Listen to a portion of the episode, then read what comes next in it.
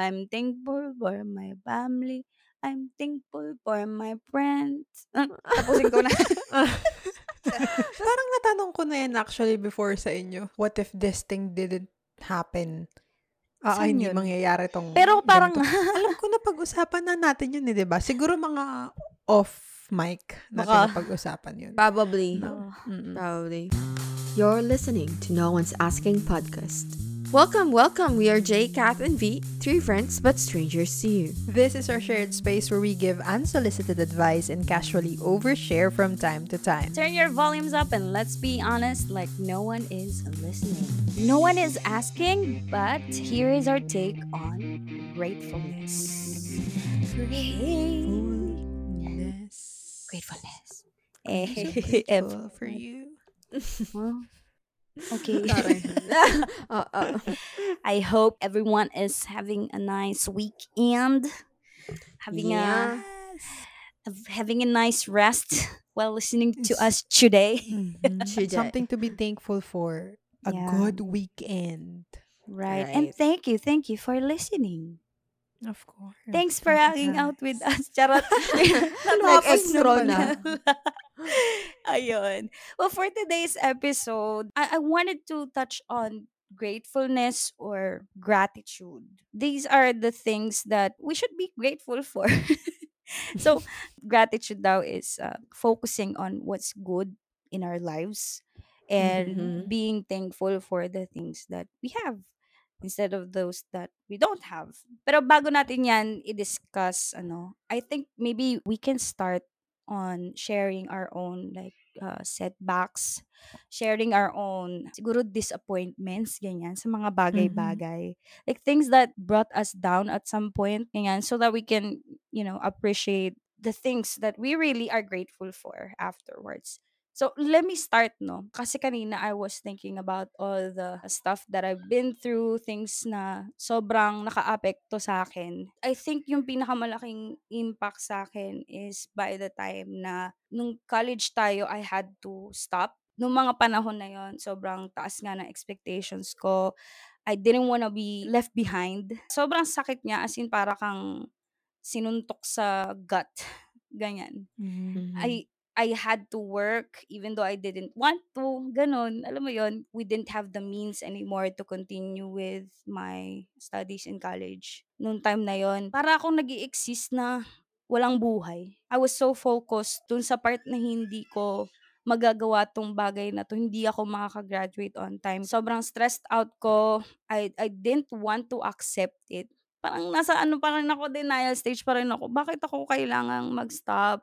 Hindi ko naman kasalanan to, ginawa ko naman lahat. Kahit na nung nagtatrabaho na ako, it's one of the things na napansin din sa akin ng mga katrabaho ko. Like, it's as if I'm there but I'm not there. Ang award pa nga sa akin is Astronaut Award. Alam mo bakit? Astronaut Award. Lutang daw kasi talaga ako. Oo, lutang daw ako sa... Oo, kahit sa training, lutang daw talaga ako. Parang di ko alam kung matutuwa ako or what. Pero hindi ko siya finokus kasi sabi ko, kailangan ko magtrabaho. Wala akong pake sa inyo. Kailangan ko makaipon. Ganyan. Come to a time na we were supposed to migrate to the US, the whole family. Feeling ko, dahil sa akin, kaya hindi kami natuloy sa US ng family ko. It's because merong nangyari sa embassy. Hindi ko din ini-expect, pero somehow I was already expecting it. I had this revelation that I'm not a legitimate child. So, ayun. It's one of the reasons why we didn't continue with the process anymore of migrating to the US. Actually, may paraan, but they chose not to continue with it. Maybe because they're trying to like respect my feelings, ganyan.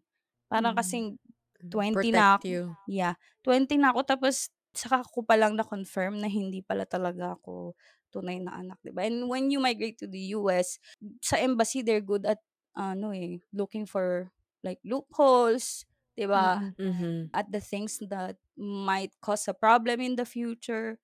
But I'm not saying that it's gonna be a problem, though. Legitimacy lang talaga yung hanap nila.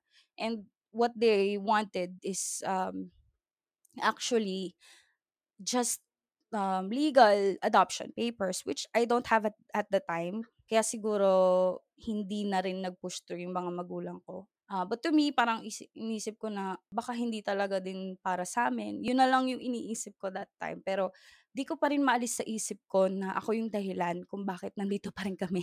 Bakit hindi umunlad yung buhay nila, di ba? Mm. Sana okay na, di ba? Sana okay na kung natuloy. So I went back. I didn't graduate with my batchmates. I'm happy that I graduated and I had the chance to even finish it. I thought naman that I found the job that I wanted to be in. Diba? But things didn't go well. Na-mention ko din sa previous episode na I thought that it's for me. I let go of the job. Ang nasa isip ko kasi nun is, ito dapat yung mangyari sa akin. But it's not happening the way I wanted it to be. Kasi sobra na yung stress din sa akin. So bigla ko na lang din pinakawala. Parang sabi ko, parang ito na yun eh. Ang taas-taas na expectations ko. Actually, sinabi ko pa to sa mga friends ko, pero it didn't turn out well. So, what was I supposed to say? 'Di ba? Back to them. If, kung kunyari tanungin man nila ako, ano nangyari? 'Di ba sa job mo? 'Di ba maganda naman yung ganyan-ganyan? But they don't really know what's going on behind, closed doors. Another failure for me is not securing that specific job na para sana makakatulong sa mga magulang ko din, which is the main reason why I was working. And then I got pregnant. Sorry, Juno. Life happened. Juno, kung malaki ka na, maririnig mo man to. I'm not saying that you're a mistake. I'm just saying that being pregnant kept me from doing most of the physical things na alam mo yun, I used to do in the past. Sobrang laki ng inadjust ko before that pala, that I have plans for myself that I didn't know wasn't gonna happen anymore because the pregnancy was there. It took a toll on me, to be honest. I'm really happy kasi isa si Juno sa mga cause ng kasiyahan ko ngayon, or alam mo yun, not really regretting about that part. Just saying, ang disclaimer na naman ako, Juno. Disclaimer lang ako na, alam mo yun, it's one of the things na I thought I would give myself the consolation to continue dun sa mga gusto kong gawin after maybe nung pag-let go ko nung job. But it didn't happen again kasi nga, ito na naman. Meron na naman tayong kakaharapin na bagong pagsubok. And during those times, it's really, really hard to be positive for me. It's really hard to be thankful for the things that alam mo naman na nandyan. Pero kasi sa sobrang lugmok mo, sobrang hindi mo na alam yung plano ng tadhana sa'yo. Ang hirap, sobrang hirap maging grateful. I don't know, but it's just me. This is just me. Iba-iba tayo magdala na mga problema natin sa buhay. Yeah. Those are actually like my major setbacks. Yun nga, no? Ikaw, may plano ka and it didn't happen the way how you want it to be, right? I think I do have that too. But before pa akong makapag-fully plan, like set myself, nawala na yung reason ko kung bakit ako nagpaplano. So, that was the time that one of my parents passed away. I didn't really saw it as a setback, to be honest. I feel like everything happens for a reason. I believe na kaya yun nangyari, it's because that's really how it's supposed to happen. May plano ka. All you can do is to stick with your plan, do your best. However, if fate says otherwise, wala ka namang magagawa dun, di ba? The way how I understand yung setback, yung ano nga daw, yung parang na-upset ka, na-delay, misfortune, complication, alam mo yon. And na-accept ko na at that time na I cannot do things. So, I didn't really plan for myself. I planned for my siblings. Gusto ko lang makakain sila. Gusto ko lang makapag-aral sila. I already disentangled myself dun sa idea na what if. Tinatry mong i-hold yung plan mo eh. Like, you're trying to control the plan. This is not supposed, parang para sa'yo, this is what's supposed to happen. What happened for me is like, I actually accepted it. I don't know how I did that. It just happened along the way. Nung nandun ako sa part na yun, na parang feeling ko, this is really what will gonna happen to me right now. And I'm just gonna go with the flow until I know that I can do things by myself. But I think like, wala akong naging setback because of, I already accepted what gonna happen. And whatever happened, I think that was supposed to happen. Kaya nandito ako ngayon. Parang it just connect things. Alam mo yun? So, ikaw, maybe the reason why talaga na hindi ka nakapunta sa US is because Juno needs to happen. Right. You know? Right. Kasi kung wala ka sa, kung nag-US ka, do you think you gonna meet your current partner? Exactly. Parang so sa akin, you know, you will feel disappointed. But I never really hold on to those grudges na ganon. So, I think it also helps me to just accept and feel like I don't have a setback as I actually, like, as we discussed this. I was really thinking about it. But there's really no feelings or thoughts for me na naging setback siya. Yeah. Well, that's valid din naman kasi sabi mo nga, maybe there's disappointment. Ako naniniwala nga ako na ikaw yung gagawa ng sarili mong trajectory in life. Kung ano man yung mangyari sa'yo, ikaw yung gagawa kung paano mo i-own yun. Yung mga pangyayaring yun. Totoo. Pero, I think, hindi ko siya kina-consider na setback, no? Mm-hmm. Pero, this thing happened. Medyo, question ko yung buong pagkatao ko. Ooh. So, when we were in college, I always thought, this is what I wanna be pag natapos ako sa college. Okay. So, I always want to be a producer. Specifically, ang nasa isip ko ng segment producer nga lang, hindi talaga executive producer eh. Kasi nung naranasan ko mag-OJT, sabi ko, I wanna do this.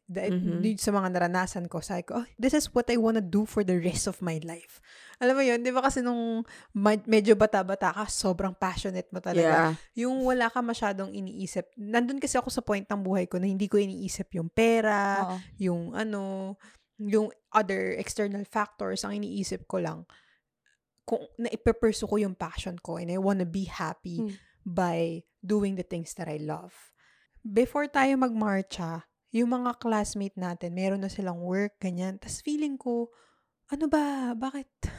Ba't wala pa akong work? Ba't wala pang tumatawag sa akin? But I've been to different interviews, mga ganyan. Oh, really? And ang gusto ko nun, makapasok sa network.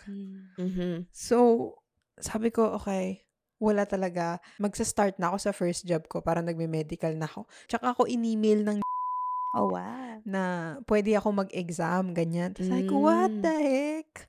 So, hindi ko siya gino kasi nakaperma na ako dun sa first job ko. But then, after 6 months, sabi ko, ayoko na nung trabaho ko nun sa first job ko kasi sobrang kinakain niya ako mentally and physically. So, sabi ko, okay, baka it's time to pursue na yung gusto ko talagang gawin. Pag nandun ka sa isang big network, everybody would be so proud of you. Right. Isipin mo na lang ang laki ng pangalan, diba? Totoo. Even yourself, you're gonna be proud of yourself. Oo, sabi mo pa nga nun, pampapangon ng resume. Sabi mo pa nun sa akin. Dahil pagod na ako dun sa first job ko, chineck ko ulit yung link na sinend sa akin. Chinecheck ko siya Friday. Tapos, ang last exam nun is gonna be the next week ng Tuesday or Wednesday. Tapos, wala ng next exams. Oh. So, sabi ko, saktong-sakto ata yung pagtingin ko ng link. So, ginrab ko yung opportunity. Quezon City lang din naman yung first job ko, no? Nag-excuse ako. Meron ako sinabing dahilan. Sabi ko, nasa Cubao po kasi yung pinsan ko. Isasakay ko lang po sa bus papunta sa amin. Papuntang probinsya, papunta dito. Okay. Kasi hindi niya po alam, di siya taga dito. Lunch yun, nakabagpak ako. Sa loob ng bagpak ko, may pamalit ako. Kasi baka isipin nila, bakit ako formal na formal, eh pupunta lang naman ako ng bus station, di ba? Naganap ako ng pwedeng palitan ng damit. Nagpalit ako ng damit, dumaretso ako sa exam. Ay, still did it? Oh. And then eventually, tinawagan ako ng nakapasok ako. At saan to? Nakapasok ako sa nakapasok ako sa news. Yeah. And nung college pa lang, sinabi ko na I don't wanna work sa news. Yun lang. Sabi ko, kasi gusto ko dun eh. Okay, anywhere sa news and ang pangarap ko, kasi I wanna do documentaries. Remember, I love watching documentaries. Right. Well, nasa mindset ko na nun, you can't say that you don't like something if you haven't really tried it. So, alright. Let's do this. Pumasok ako doon. Sabi ko, fuck, tama ba itong ginawa ko? I do not like this. First week, di ko gusto talaga. It's, hindi siya stress eh. Kasi parang, hindi ako nagpo-produce, hindi ako nagsusulat. more on logistical stuff siya. Pero nasa production ka, like, nagpapaere, ganyan. Pero, hindi talaga yun yung gusto kong gawin. Yan, nakakatagal. Tsaka, marami naman ako natutunan. Tumagal naman ako ng 1 year and 5 months, oh, I guess, wow, bago ko. That's still long. At tsaka, medyo thrilling din kasi siya, lalo na pag may mga breaking, yung mga ganon. Eh, yun yung nag-feed talaga sa akin before, yung mga thrilling moments. Ganyan. Pero eventually, kasi medyo mabilis kasi ako matuto. So, kapag medyo nagamay ko na yung isang bagay, na bored na ako. Oo, totoo yan. Lalo na pag paulit-ulit. So, oo, ganun siya. So, alam mo yung Marawi siege? Yung panahon ng Marawi. Yun kasi, nandun ako, election, ganyan. Yun yung mga bagay na adrenaline rush ako kasi ang daming shit na nangyayari. Pero pag mga normal days lang, parang, kine-question ko talaga yung sarili ko, am I on the right path? Mga ganyan. Right. Ayun nga, dahil nga feeling ko, parang mali yung desisyon na ginawa ko. But eventually, na-realize ko, naging setback siya kasi hindi ko talaga nagawa yung gusto ko, pero nandun ako sa, industriya. So, ang sabi ko talaga nun, I'll use this time para tumalon dun sa lugar na gusto ko talaga. Pero hindi ko nagawa yun. But, eventually, nagawa ko siya nung sa third job ko na. So, kung hindi... It's a process or it's a chain na kung hindi yun nangyari, hindi ito mangyayari. Na parang, kung hindi ka, alam mo, kung wala ka experience dun sa mga previous mong job, so parang siguro nakatulong talaga yung... Yeah, first... naging edge ko siya na may exposure ako talaga sa iba't ibang klaseng production. Kasi nung sa first job ko pala, nagpo-produce na rin naman ako. Pero, yung additional na exposure sa broadcasting na live talaga, it added up dun sa naging strength ko nung lumipat na ako. And ayoko pa nun umalis kasi nga sabi ko, hindi ko pa nagagawa, hindi ko pa na-fulfill kung ano talaga yung gusto ko, tas aalisan ko na yung industriya kasi lumipat ako nun sa new media, diba? But kung hindi ako lumipat, kung nasan ako ngayon, hindi ako magiging into fitness. Tas, hindi ko na lang alam kung paano parang paragi ko naman siyang binibring up, pero totoo talaga, kung wala yung fitness, siguro, parang hindi ako to ngayon. Like, I won't be as positive. Right. Hindi ako magiging positive person like I am today. Yung mindset ko, hindi ganito kung hindi ako na-expose sa fitness. And yung third job ko kasi, yun talaga yung naging open ng door na magkaroon ako ng work-life balance. Kasi dati, ang pangarap ko lang, maging slave. Alam mo yung maging media slave. Work yung... Pero ang dami mo ding sinacrifice. Kasi di ba meron ding offer sa'yo at that time. Alam ko kung nito mo yun. Parang mas bigger siya sa offer ng big network. Pero ang gagawin mo nga lang, focus na sa Bollywood, di ba? Oh my God! Oo. Nagka-quality check ako ng mga Tagalized Bollywood series and movies. Mga ilang oras ako manonood ng iba't ibang series, tas pakiramdam ko yung pagkatapos ko manood, yung ulo ko gumagalaw-galaw. Totoo ba? Oo. Pero maganda siyang racket. Niracket ko siya kasi inaantay ko yung contract ko nun sa... Yun kailangan kong mamili kung pipiliin ko pa yung i-pursue pa yung iniisip kong passion. Yung matagal ko nang sinet sa sarili ko as my dream job, or doon ako sa bagay na hindi ako sigurado. Iba kami. Like, the moment na naranasan ko yung mga setbacks ko, question ko kung bakit nangyayari sa akin yung mga bagay na yon. Hirap akong i-emerge yung sarili ko from being very down. Si Jay naman, she's accepted naman that things like that would happen, really, and then move forward. The reason why she's going through that is for something else that will happen in the future naman. So, madali sa kanya mag-accept. And then, Kath naman, sa setback mo, like, you know what you wanted to do. Diba? And it's possible for you to do it, but you can just do it at the time. Parang ganon, parang may naghihila sa'yo. Ganyan. So, actually, ako din naman, na-realize ko na lang din siya nung nagko-connect-connect na yung mga nangyayari sa buhay ko ngayon, kung bakit ko siya naranasan before. Sometimes daw talaga, we need to, like, take a step back and see the opportunity. Yung kagaya nung parang gustong sabihin ni Kath na if she did experience that, she might not be able to like figure out her path to fitness. And it's also the same like enlightenment for me. Kasi ang nangyari sa akin, siguro yung turning point ko was actually this pandemic. Binigyan ako ng maraming problema, pero I managed to like break through kasi ever since nung nag-work from home ako, ito yung pinakamalaking sahod na na-experience ko. Alam mo yun? Gusto ko din. Diba? Parang ito yung hinahangad ko eh. I'm already here now that I'm looking back at it. Yung mga obstacles na naranasan ko were actually important or necessary for me to go through to get here sa kung nasan man ako ngayon. It can be difficult daw to arise at an opportunity when there is a challenge na pinresent sa atin. But we can arise to it by at least learning something. Now that we have laid out our setbacks, things that have happened to us in the past that were not very pleasant, things that may have hindered us to get to the place where we want to be. Yeah. I think it's also nice to like realize na after all those experiences, there are still things that you can be grateful for. Mm-hmm. And mostly the things that we need to be grateful for are the things that we take for granted. It's very seldom that we think about the positive things that we have instead of what we don't have. So kanina actually, kanina nililist down ko siya kasi sabi, pag tinry nyo mag-search on how to be grateful, kahit saan doon will tell you to create a journal. Yeah, I've done that. Listing down 3 things. Things that you are grateful for. Yes. Alam mo ba, naiyak ako? As in, hagulgul talaga ako kanina. Kaya, yung energy ko, dinivert ko sa pagiging pagiging hyper kanina. Kasi kanina po, nag-iinaso talaga ako. Sabi ko, shit, sobrang dami nga. As in, nakakaiyak siya. Ano, tawag dyan. Ngayon, natitiray-eyed talaga ako. Fuck! Pero, ayun, siguro I'll start with my list. Ganyan. Ito, yung mga na-list down ko, actually, hindi pa to tapos eh. Pero, ito yun.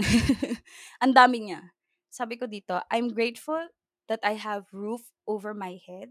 I have clothing. I have a job that support our needs. And also, sometimes it gives way to get what we want. Not only the needs. Yes. Diba? I also have skills to sustain that job. Kasi kung wala akong skills, wala akong job. Yes. Wala akong job, wala akong pera. I think naman I am resilient and I know I've known or I've learned how to be patient. I think so too. Based sa mga naranasan ko. Mm-hmm. Hindi ko naman kumbaga hindi pa to worse. Ako lang siguro yung nagpa-worse sa situation. I mean, yung thinking iba kasi ako mag-isip talaga. Ako yung taong stressful eh. Ako yung stress na tinubuan ng tao. Alam niyo yun. May ganun talaga mga tao eh. As in, I'm sure someone out there can relate to me. Somehow. Yun nga yung sinasabi ko, parang, ang hirap, pag kagaya mo ako, ang hirap makahagilap ng positive pag inulan ka ng maraming negative sa buhay mo. Ayun. Tapos, ito pa, sabi ko, I'm alive to serve my purpose, to raise my child that's totally dependent on me, to take care of my parents, to witness how our lives are better when we practice being gentle and being more understanding with one another. Mm-mm. Parang nakikita ko na kasi yung change ngayon. Like, we are going through a phase kasi nakikita ko, I'm lucky enough to see the transition or the change that's going on in my family right now. And that's very important for me to keep going. Mm-mm. Tapos, I have a partner, yun nga, who constantly reminds me that I'm not alone in my journey. Diba? Actually, yun yung lagi niya sinasabi. Ba't feeling mo solo mo? Kaya nga nandyan daw siya para daw hindi ko nga solohin. Minsan kasi talaga kahit nandyan na yan, parang solong-solo ko pa din. Ganun nga kasi ako mag-isip. Kakainis maging ako. Charot. Ayun. Tapos, meron pa dito, I have the daughter whom God gave me to remind me that I'm always loved. Si Juno kasi yung parang, bigla na lang yayakap yun. Mommy, I love you. Gaganon. Oo. Tapos, kahit anong itsura ko sa harap niya. Magubad ako sa harap niya. Kahit ang dami kong stretch marks sa puwet. Sasabihin pa rin niya, Mommy, is that your bam-bam gun? Wow, nice bam-bam, Mommy. Oh, diba? That's so parang, cute. Oo, gaganan yun. Parang, binigyan ka ng tao na ma-appreciate ka kahit feeling mo, hindi yun yung, hindi siya ka-appreciate. Alam mo yun? Yung thinking kasi ng bata ang, wala, ang pure lang. So, oo, sobra. They're diba? So cute. I love diba, babies. You can relate kahit wala kang baby. Even in the simplest ways right now, like I can get to buy my cravings na dati hindi ko naman nabibili. Ayun, Mountain Dew, kahit gaano pa karami yan. Mountain Dew, baka naman. Baka naman, per. Oh, ito, sports watch ko. I get to buy my watch. And finally, diba, I'm still breathing to live more days so that I can witness and experience the things that I haven't yet. Ayun. So, I think I'm really, really very lucky and I'm very grateful that I have all these things. I don't think I've mentioned everything or I've mentioned enough on this list. But these are the things that I really appreciate and I'm really grateful for. This is my top three, no? The first one is like all the blessings that I have right now. I am really thankful that I no longer experience things that I have experienced before. Ito yung pinaka worst na nangyari sa akin was I was eating a meal once a day only. Oh, and not by choice. I have to actually resign dun sa job ko kasi lahat na ng tao naasa sa akin. So I want them to learn, but also I have to suffer as well. It's just hard to watch kasi kami dalawa nung bunso kong kapatid. Kumakain lang kami kapag bumili yung tatay ko ng food sa gabi. And alam mo yung 7-Eleven na box na 29ers? Oo. Yun ang lagi namin pagkain. Yes. Yun yung pinakain namin every night. Kapag, nakauwi na ba siya? Pag minsan, wala pa. Pero mostly meron. Yun doon lang kami kakain. Tas water, ganyan. Ito yung mga panahon na impis na impis yung mukha mo. Yes. No? I was, naiyak ako pag naalala ko yun. Tapos pwedeng sumabit sa, collar bone niya. Oh, anong year to? 2018? 18? Oo, 2018. Oo. Naalala mo, nag-meet up pa tayo noon doon sa apartment ko sa Oh, anyway. I was just, yun yung 1 month yon na sobrang, naghahanap ako ng work from home. Nakakahanap ako ng work from home pang racket-racket. Yung mga ganon. Na may isa pa akong racket nun, di ko alam, scammer pala ako sa US. Yung mga ganon. Para lang makapagbayad ako ng, ganon ako as in. I mean, I am not embarrassed of that experience, to be honest. Kasi, ganon pala yung feeling na yun. Kasi yung nanay ko, as in, talaga nagpo-put siya ng food on the table. So, na-experience ko talaga yung minsan tubig lang sa isang araw. Totoo. I mean, yeah, in a month. Like, there's a day in a week na ganun yung nangyari sa akin. And I really value yung time na nagkaroon ako ng trabaho ulit. 'Di ba? Parang, I mean, I can go back to the job, but I don't wanna go back to the call center job.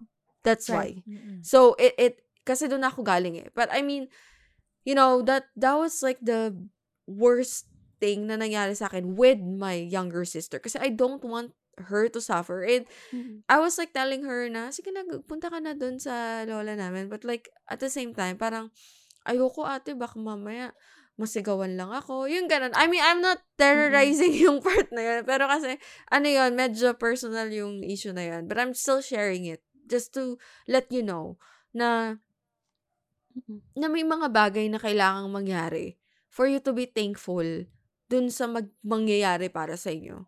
Like, I didn't mean na parang kailangan pa yung mangyari para lang maging thankful ako, no? But it actually adds so much value dun sa perspective ko ngayon, sa values ko ngayon, when it comes to spending, when it comes to eating. As in, hindi ko makakalimutan yung part ng life ko na yon na talagang nag-home pack. Sinasabi nila, ang sexy mo naman. Sabi ko, oo, pero naging ganito ko dahil hindi tama yung nangyari sa akin, everyone thought na ang yaman namin, ang yaman ko, gano'n. Kasi nga, you know, my mom always do the best thing for us eh. Parang, alam mo yun, all are given. Parang wala ka nang hihingin, gano'n. All the necessities, ha. So, I'm really thankful for the blessings that I have right now. And I do not take for granted anything. I can tell right now in my life that I have what I need. I can buy what I want. And all I want to do is to actually just help people that want to strive for themselves, you know, because that's my purpose. One of my blessings is also to help those people na ganon, you know. The other thing is yung partner ko. I'm really thankful. I grew up na, you know, I'm panganay, so I grew up na feeling ko kailangan kong dalhin by myself all things na kaya ko to. Ako na to, ganun. Yun. I mean, like, Venus is not the oldest, pero siya kasi yung parang solong anak almost eh. So, parang you have to carry anything by yourself. And kapag may partner ka na pala, you really have to figure out things to tango together. Parang hindi ko kasi yun nalaman. I mean, alam mo yun, parang sinasarili ko talaga lahat ng emotions na kaya kong sarili din para hindi maapektuhan. Pero at the same time, naapektuhan pa rin pala sila. And they wanna be part of it. He's very understanding. Like, sa lahat ba naman na nangyari sa akin? Syempre, may mga impact din naman yan. So, may mga ups and downs ako. And I don't see anyone that can actually handle it the way how he handles it. Alam mo, it's hard. Kasi nga yung nanay ko sinasabi na noon pa, walang magtatagal sa'yo kapag ganyan ang ugali mo. Ganun niya ako. So, ako, bakit? May nagtagal, may pumatol. Oo nga, may pumatol. Eh, ako naman parang, sana bakit? Sinasabi ko, cut. Stick tayo sa, 3-month retention rule muna. So, ang sa akin lang is, parang, may tao pala na, you know, though you're not perfect, someone will still gonna stick up with you. You know, even though hindi ka parang hindi ka desire to stick up with. The other one is I'm really thankful kasi I'm still doing my purpose. One of the reason why as well kung bakit ako nagwo-work, kung bakit ako I think nandito kasi wala, as you know, I don't have a kid. I don't know if I'm gonna have one. And for me, since I don't have one, I wanna focus myself in helping people na magawa. Hindi naman ako mabait, no? Kaya lang kasi doon talaga na Kumambiewin. Hindi naman mabait. Baka sabihin niyo mabait siya. Hindi siya mabait. Hindi ako mabait. Demonyo yan. Demonyo ka! Iba lang talaga yung papasok na naman tayo sa previous nga episode na iba yung self-fulfillment ko na for me love this language is mo ay giving giving talaga siya and na-normalize siya sa akin. Nice. And yun yung isa sa mga thankful ako na I am capable of, well, I'm not rich, okay, I'm just medyo yung mga paunti-unti na bigay, ganyan, na kaya ko, na alam mo yun, before iniisip ko lang na sana kaya kong makapagbigay. Sana kaya ko, kahit na, alam mo yun, kahit na pangtawid lang sa isang araw ng tao na nangangailangan talaga. And right now, I'm just really happy that I think I can do it and I can share what I have to others. You know, just like you guys, you've been sharing a lot of things, either monetary or like even this podcast. I know you've been sharing a lot of your experiences. Na sometimes it's supposed to be like private, but you still shared it. I think it's a lot of value as well for our listeners. Karang hirap pantayan. Ang hirap pantayan. Bakit ako yung huli? Can I just skip this question? hindi naman to competition, daming, guys. Oo. At saka, iba-iba lang talaga yung experience namin sa buhay. Kaya, I'm thankful for my family. Family-oriented tayo dito. Oo, sikat. Yes. I'm thankful for everyday. Sobrang hipokrito pag maririnig mo siya. Pero thankful ako na everyday I am able to do the things that I want. I am able to learn, to just be me, you know? I'm thankful for my body. Yes, thank you, Kasi, buddy. yeah, pagka minsan pagka sobrang napapansin ko na ang harsh ko sa katawan ko, sa sarili ko na. Oh, yeah, yeah, yun, ginajudge ko yung sarili ko physically, yung body ko ganyan. Ang iisipin ko, oh, kaya kong magbuhat ng ganito, kaya kong tumakbo ng ganito, magbike ng ganito because of this body. So, yes. Why judge her? Our bodies don't get credit enough, no?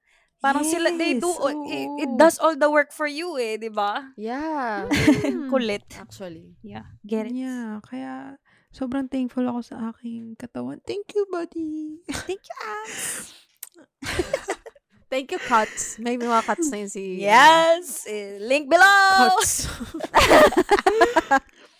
No, hindi na ako masyado nag-focus sa physique. I'm more in... Mag-focus ako ngayon sa performance. Wanna be the best. Wanna be the best. Kakatay ko sana yung sa Pokemon. Oo, yun nga din nasa isip ko. Sabi mo kanina, I'm thankful for my family. Alam mo yung kanta sa Coco Melon nun? I'm thankful for my family. I'm thankful for... Bukod doon, I'm thankful for my mindset. True. Oo. Malakas yun si... Bigyan mo nga ako ng ganyan. Bigyan mo advice. I'm thankful for my emotional intelligence. You know, diba sinabi ko naman sa inyo last time na I have financial problem right now. Pero ano siya eh, parang, ano ba siya? Kaya siya solusyonan eh. Kaya mo yan, yaman-yaman yan ni Kat eh. Hindi ako mayaman. Parang wala lang sa kanya. Wala lang sa tiny bump in the road. If you want, guys, kung kailangan nyo ng 1 million, barya, kaya ni Kat yan. Uy, wala akong 1 million. Hindi, kasi nung inaayos ko yung problema na yun, naiiyak na talaga ako. Nandun kami sa office nung, naiiyak din pala siya. Ganon din pala. Oo naman, tao din naman ako. Okay. Kailangan din niya mabali, pero na lang din, babalik saglit agad. Saglit lang. Oh. Ito nga, mabilis nga yung pag-jump back to life natin.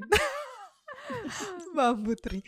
Naiiyak na ako nun, tas, kasama ko yung nanay ko noon. Tapos naglalakad nga kami. Tapos di ko siya kinakausap kasi I was thinking kung ano yung next move ko. Mm. So, sabi ko, kaya ko naman. It's just that malaki yung mawawala sa akin. And I have to work on it again. Harder. Para mabawi ko yun. Oo. So, sabi ko, kaya ko naman. Tulungan nyo lang ako. And I have to find another racket. You know, para mas malaki, mas marami tayong source of income. Kasi hindi man pwede labas lang tayo ng labas ng pera. Diba? Yeah. And I'm thankful for my family nga. Sabi ko sa inyo. Kasi nilapitan ko naman yung mga kapatid ko. And they gladly said yes na they will help. Which is good. Because, you know, we're family. We're family. And yun nga, dahil family. Yun nga, mindset talaga yun eh. So, I was able to... Isip ko. My family? Oh my God. Sobrang bilis ko din naman na nahigit yung sarili ko ulit pataas. Kasi malapit na ako nung sabi ko magbe-breakdown ba ako. But, kailangan kong isipin na I'm very... bless? Hindi ako naniniwala nung bless na. Oh, alam ko yan. Alam mo yun. Religiously? Something like that. Pero, kaya naman kasi ako merong ilalabas ngayon. Kasi tiranabaho ko yun dati. Kasi, hindi naman ako gumastos. It's not luck. Yeah. Because you work on it. Yeah. Mm-mm. Kung medyo nega-nega akong tao na, like me! Oh my God, wala na akong pera. Bakit ako lang yung maglalabas? Nakakatawa. Ganyan ako eh. Ganyan ako mag-react. Ganyan ako. Talaga ba? Wala na. Pero internally, sa sarili ko, hindi sa kanila. Ayoko kasi makita nila na naggagano. Anyway, continue. Wala lang, natawa lang ako. So yun, iniisip ko yun. Tapos sabi ko, actually, I can do this. Lilipas din naman to, mababawi ko din naman yung bagay na yun. It's difficult right now na ilabas yun kasi pinag-ipunan mo yun. Pero, ano pa naman yung purpose nun? Ba't ko nga ba inipon yun? Inipon ko yun kasi pag dumating yung araw, nakakailanganin ko siya. May mailalabas ako. Yeah. Iyon. So, papautang po ako. 10% interest. 5-6 na. Hindi na ata 5-6. Yung ako tagasingin. Yung mga hindi ko nga kilala eh, na may message ko. Sira ulo. I-promote mo nga dito yung mga na-message mo. Sige nga. Sino nga ba yun? If you're listening right now, kung Dahil ang communication. Hindi ako yung nagsend ng request. Hindi, wala ko sinend. Grabe, pinatakot ko lang kayo. Check your messages, yung request messages. I'm really glad that we're having a talk about this because it's not something that we talk about every day. Alam mo yun.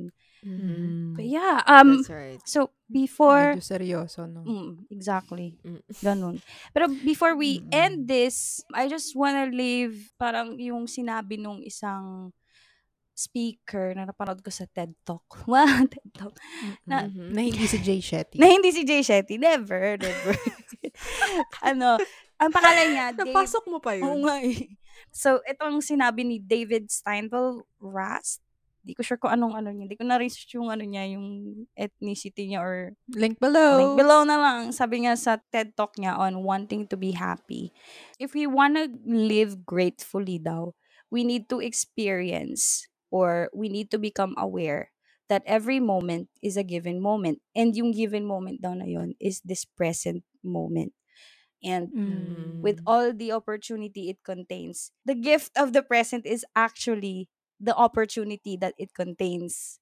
Diba? And what we are and should be grateful for is the opportunity of every day. It's opportunity is the gift within the gift. Kagaya nga na sinabi ng mga hosts natin tonight, they've used these setbacks to actually break through positively dun sa mga gusto nilang mangyari for themselves. And yun nga, every day that we are alive daw is a given moment. And if we avail ourselves of the opportunity, it is the key to happiness. Ganda lang. Oh, sarap. Ganda lang. Good vibes lang. Kaya naman may assignment sa inyo sa Venus. Yes. Magsulat kayo ng mga bagay na you're grateful for. Oo. It will help. It helps really pala. Help. Para kanina ayoko siyang gawin. Pero... Damn. It really does. Yeah. Thanks for hanging out with us. If you enjoyed this episode, you can follow us on Spotify, Facebook, and Instagram at No One's Asking Podcast. Talk to you later. Bye. Bye. I am grateful for our listeners. I'm thankful for my family. I'm thankful for my friends. Random, fast, and